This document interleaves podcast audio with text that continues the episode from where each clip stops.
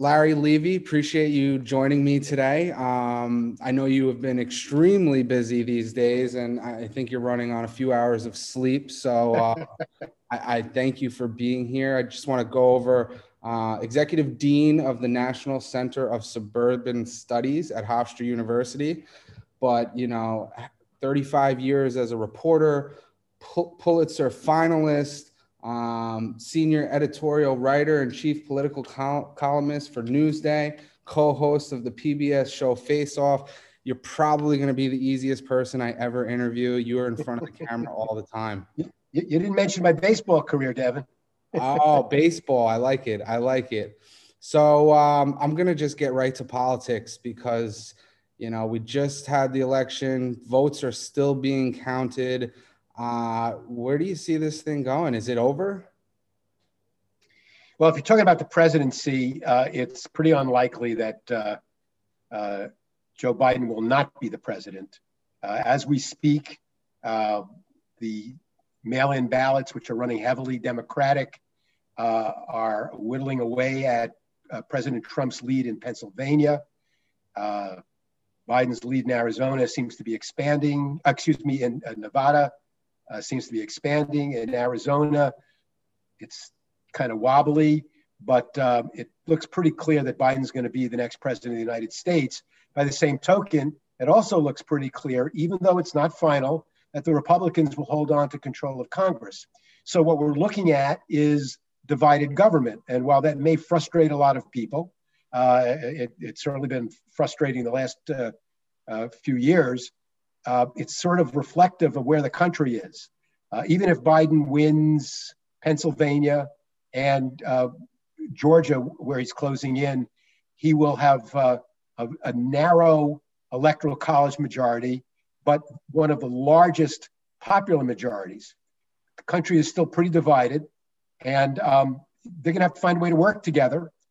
Uh, if not for the good of the country, for the good of their, their own parties because if nothing is done to change a lot of things that people care about, they're going to rebel against one side or the other in the next election.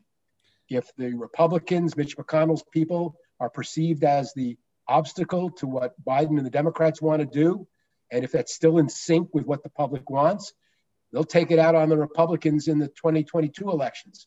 By the same token, if the Democrats run too far to the left and they try to go hog wild on things like the new Green Deal and some other uh, progressive proposals. Uh, the uh, House Democratic House members may have their hands full in 2022, and you may have a Republican president in 2024. So, I think yeah, go ahead. What really scares me is the division in our country. It's really just ingrained in, in people's minds right now, and no matter what somebody is told or there's always going to be other people that are thinking the opposite and no matter who ends up pulling away in the presidential election um, I, I, think regardless we were going to have such a, a an even more of a, of a divided country and it's it's painful to watch i think a lot of it has to do with um, the information that's going out on, on both sides um, but is is it possible? Is it even possible to to bring this country together? Is that is that one person's doing? Is that is that you know the government's doing? Is that the actual people doing it? How, how do we get back to, to to just all being Americans?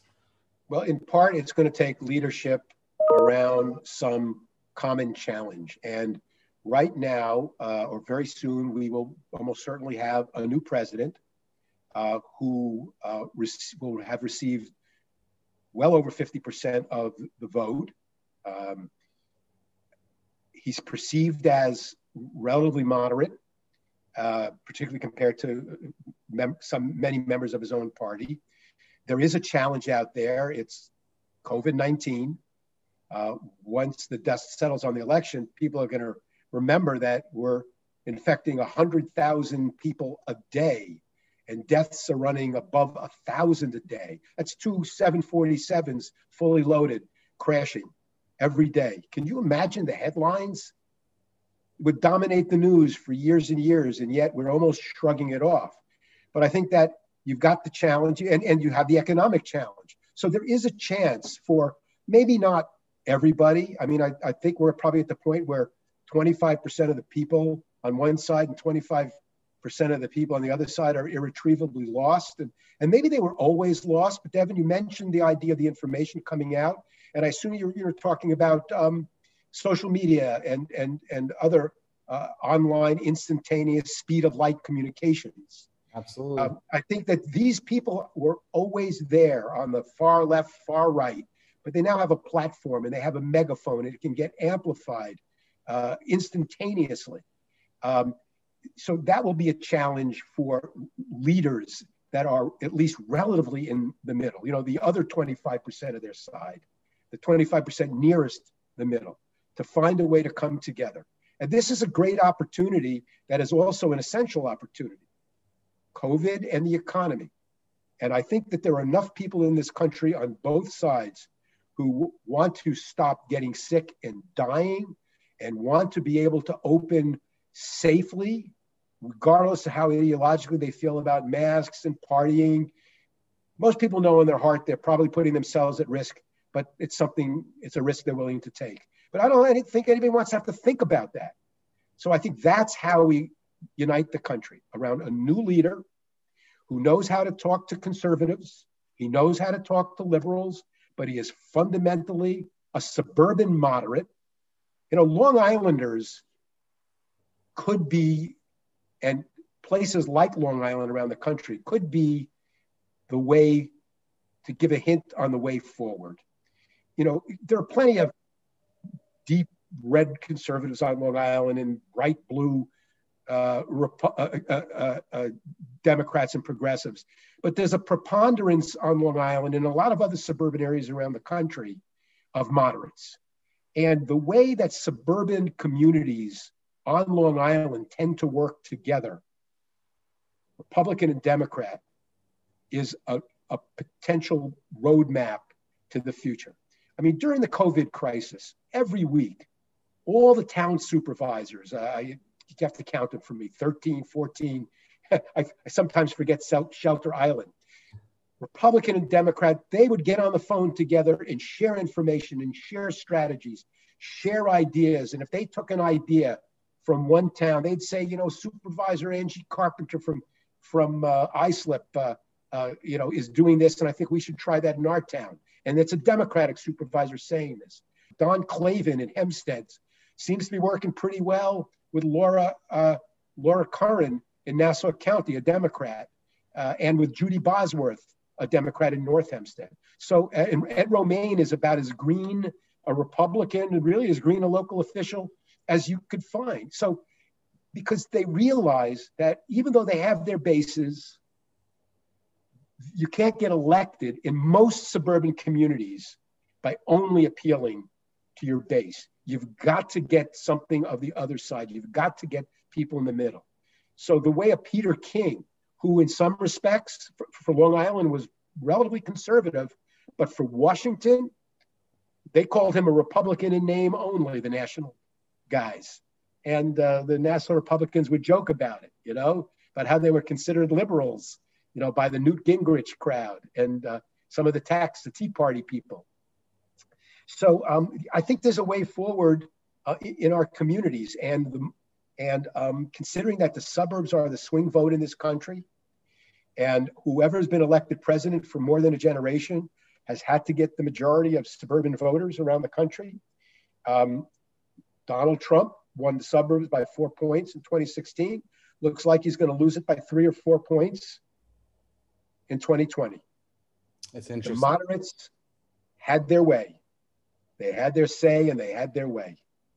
As the lead to my CNN column. You definitely, you definitely um, see on the local government side, definitely a more moderate outlook, and and um, on on the federal side, there you do have the far extremes, and I only hope that people can start to work across the aisle and, and listen across the aisle for the right. betterment of the people. Right. I mean, Hempstead Town's a great example. Largest town in America, bigger than Cincinnati and, and, and, and a lot of cities that we remember as the great metro- metropolises of, of this country.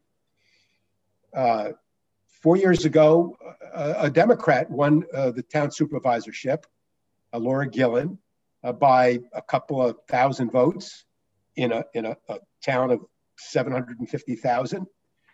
Two years later, Don Clavin, a Republican, won it back by a couple of thousand. Don Clavin has got to make sure that a lot of those moderate voters are going to be with him next time, or he's going to be the ex supervisor. And you do that not by pressing hot buttons, but you do it by pursuing practical policies when it comes to development, taxation, the environment. So, for instance, where Republicans in years past saw density as equaling Democrats, and it may be a fact that denser communities tend to vote Democratic for all kinds of reasons that are take too long to go into. Rich or poor. Um, Don Clavin understands that there are certain downtown areas where you have opportunities to build affordable or market rate housing near train stations to attract millennials, to attract baby boomers. I'm living in an apartment 12 minute walk from Rockville Centre train station. I love it. I don't need the big single family home. I'm of an age where I don't want to climb a lot of stairs.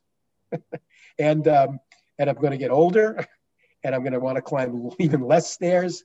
And um, so, but there are opportunities there. And, and, and Clavin understands that you have to do that. And, and while Republicans still tend to run on a lower tax policy, he realizes that there are public services that he's got to invest in and that you cannot cut your way to a successful community. You can destroy a community maybe by spending and taxing too much, but you can't cut your way the opposite way to prosperity. So again, it, you know, leaders like that who might be mocked by their fellow Republicans in Washington or Wyoming or Alabama understand that that's how you bring a community together.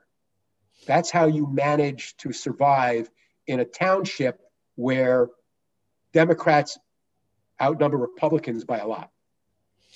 So I think one of the fears of the, the Republicans were in a lot of these Democratic run cities, um, we had peaceful protests that turned into uh, violent protests at night, and there were calls to defund the police, and and um, I think law, law and order is very important. I think you believe that law and order is very important. I don't think, and I think 90 percent of the Democrats will believe it too. Um, I, you know, I, I think you're onto a very important point, Devin. Um, the the image of violence in the streets, uh, uh, coming from the left, coming from some Democrats, or or some people who are certainly anti-Republican, uh, anti-conservative, um, had a powerful impact and probably helped the Republicans hold on to the Senate. It's certainly on Long Island help the Republicans take back possibly three Senate state Senate seats. So, um, th- but the reality is that it was a that most the vast majority of the protests were peaceful. I was stunned in the early days uh, getting out there on Long Island to see for myself all the white middle class people, especially women, who were joining with the black protesters after the killing of George Floyd. Uh, and I also was stunned about the polling that showed such a high percentage of support in the suburbs for the Black Lives Matter movement. But these same people would also say that Blue Lives Matter. They would say, We love our police. We spend a ton of money supporting our police department. And I think that gets back to where, what you said even farther back, which is that the actions of the minority, whether it's um, being you know, using a word I probably shouldn't use, wackos on the right or wackos on the left are magnified and almost hijack the public square when most people, even police officers, would like to see some semblance of reform. You could debate the details of it. They want to get bad apples out of their departments. They don't want to place social workers. They don't mind having, you know, a, a social worker or a psychologist to, to consult with uh, when they're dealing with people who clearly are have lost their minds. Um, and and and you know, an expression like defund the police that came from the extreme left that I still can't figure out what it is. Uh, uh, you know, um, you know, it, but it's taken over. It's taken over the debate, and I think that, and I'm hoping, and, and it gets back to where we started. I'm, I'm hoping that when things settle down again, and we all start focusing on the real threat, which is COVID and and and the economy, that we will realize that we have a lot in common and that if we don't work together, we're never going to deal with the problems or get anything done moving beyond them. I also believe in the tooth fairy, Devin. you know what? It's it's. I don't know how we're ever going to be able to look past, you know, black on white crimes, white on black crimes. I think there's almost none. There's virtually no black on white crime and the only white on black crime is white collar. And I would argue that black people have suffered more from white collar crime perpetrated by white professionals. But when Either become crime on crime? How how how do we get to that? Well, just crime on crime. You're a little younger than me. In the 70s and 80s, this region and others in the country went through a spasm of drug fueled violence. The crack wars spilled out into the streets. It's hard to imagine this, but during the late 70s and 80s, New York City was averaging 20 over 2,000 murders a year. That's that's you know eight eight a day. And while Long Island was always relatively much much safer, the level of crime was still higher than we were used to. Now, and even with the spasm of violence that we're seeing this past year, which nobody's quite figured out yet, we don't even get anywhere near a thousand, a thousand murders in, in a city of nine million people. We have the lowest violent crime rate of any major city in the country by you, far.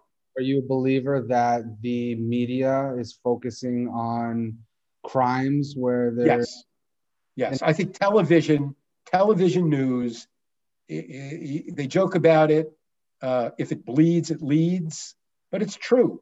A great, quote unquote, I'm saying great, you know, from a from a TV production standpoint, a big murder, even if it has, you know, and every life is valuable, but you know, to lead a broadcast when outside the impact on a family, which is profound, but nonetheless has little to do with the lives of anybody else. It's not a story to show an example of a crime wave that needs to be dealt with on a high policy level.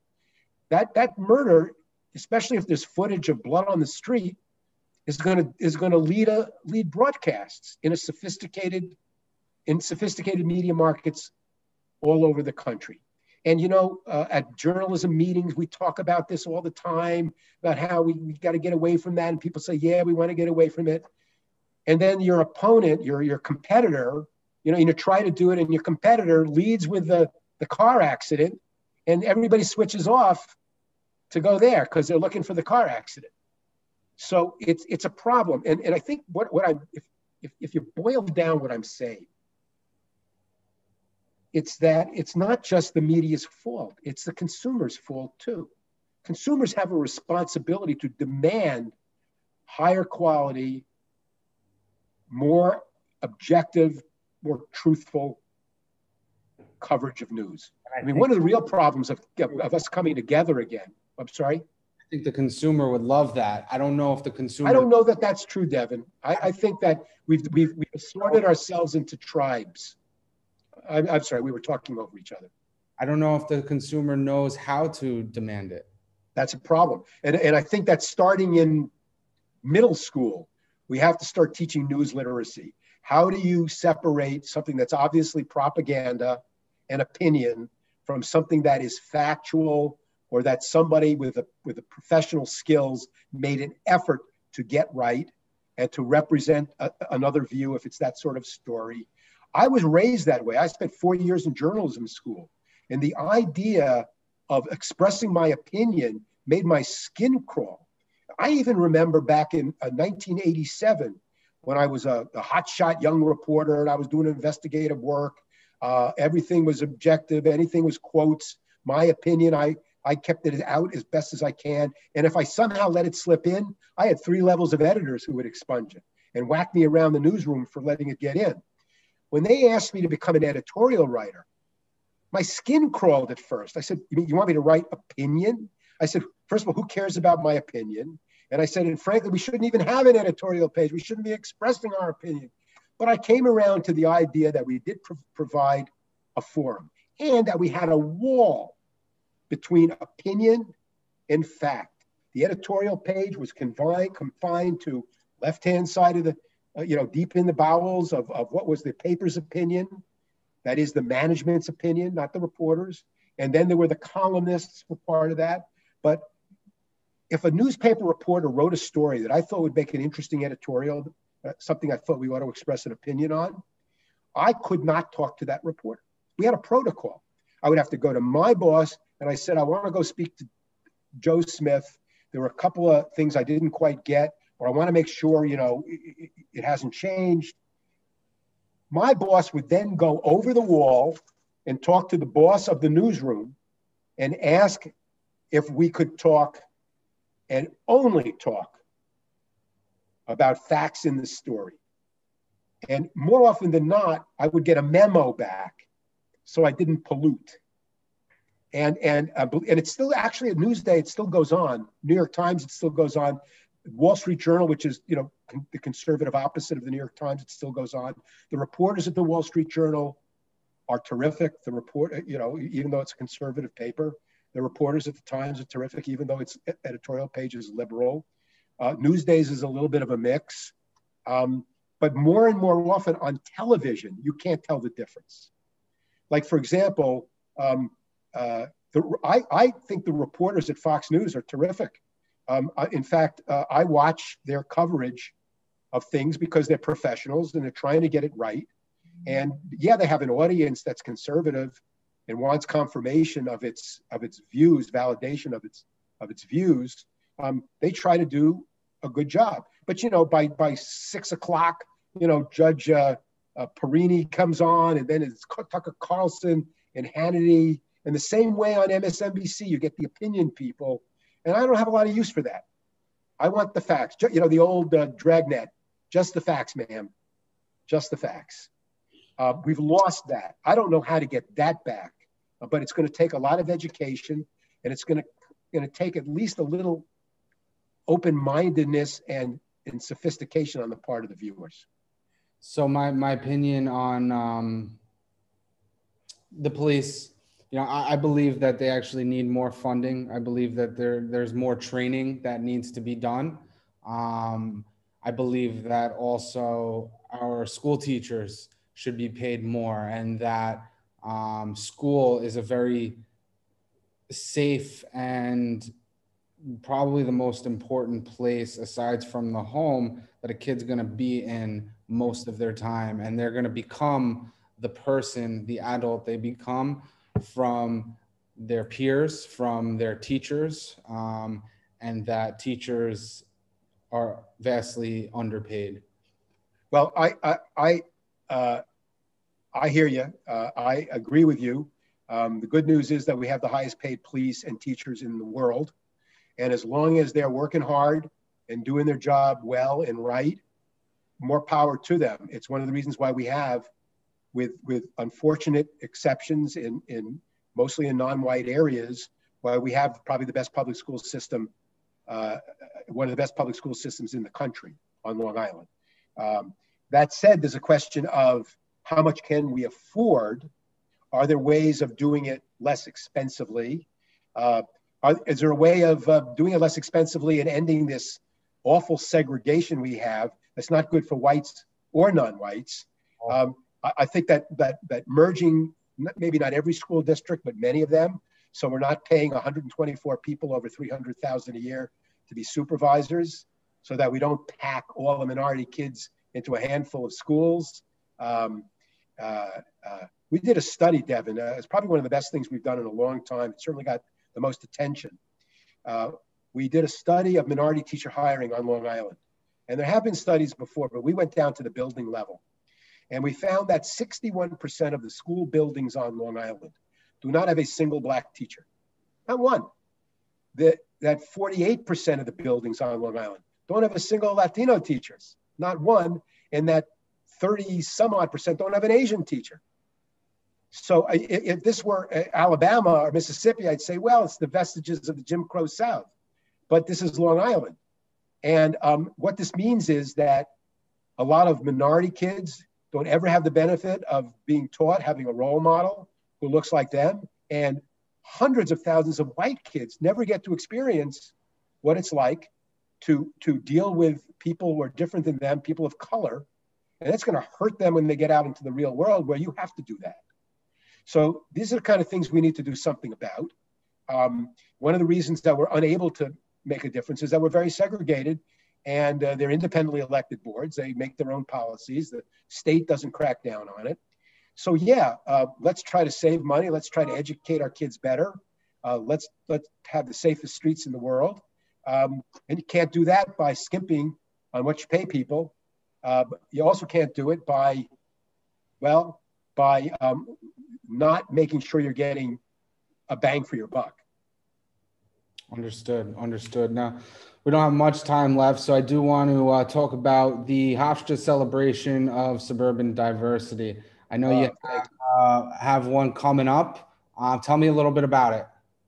It's a great event, and I don't want to sound like an infomercial, but 12 years ago, we had an, an international conference on suburban change uh, all over the world, suburbs were changing in various ways racially, ethnically, economically, uh, uh, real estate wise, business wise, it just all over the place. And we needed to do a dinner. So uh, we decided, why don't we bring the professors from all over the world together with people from the community? So we said, let's call it a celebration of suburban diversity. So it had a community benefit, but it also became a fundraiser as well which of course you know is always the punchline on these things. And uh, but you know, unlike other organizations that have suddenly been woke by the unfortunate killing of George Floyd and the disparate impact of the pandemic on communities of color, we've been around a long time. Uh, we've been very lucky. We've had uh, some great keynote speakers. Charles Wang was the keynote speaker at the first one. He was the uh, founder of Computer Associates, owner of of uh, the Islanders. Uh, Mike Dowling of Northwell, Bob Catell of National Grid USA, uh, a, a, lot of really terrific people and a good mix too. John Durso of Labor, uh, Jean Kelly of the Interfaith Nutrition Network, really, really fine people. And uh, this year we weren't sure we were going to do it. But I, I, just decided, you know, we've got this great platform. We bring five, 600 people together, usually at Crest Hollow. Uh, a, a great spirit, good fundraising for diversity related research and scholarships and, and community engagement. And we decided let's do it virtually. So right now I'm in the process of taping 20 different people and trying to figure out a way of sliding them in without putting the people asleep for an hour. And uh, uh, but we're going to be out there, and hopefully uh, some people listening will get get some uh, get their invitation. If not, uh, you could reach out. Uh, um, it's a great event to support, um, and it's a, it, hopefully it'll be a great event to actually tune in on December 9th at seven o'clock. And if they want to donate, where would they go? Well, they go to www.hofstra.edu slash NCSS. The NCSS is National Center for Suburban Studies. So that's www.hofstra.edu slash NCSS. And they should be able to find their way to a, a, a donation tab. I'm looking forward to it. I really appreciate you coming on today. I know you fit us in your busy, busy schedule. Oh, I, you're great. You're great. Well, thank you. Thank you for having me. Uh, let's do it again when uh, at some point. Um, and I appreciate you going through the time and effort to do these sorts of things. You know, it's really, really important. Uh, millennials start to step up and and take their places in in leadership. I know uh, I've known your dad, uh, Jack, a, a, long, long time, and you know I'm, I'm not that much uh, younger than him. And uh, you know it's time for the new generation to take over, and this is one of the ways that you do it, which is to bring on people to learn and for us to learn from you. Absolutely. Thank you.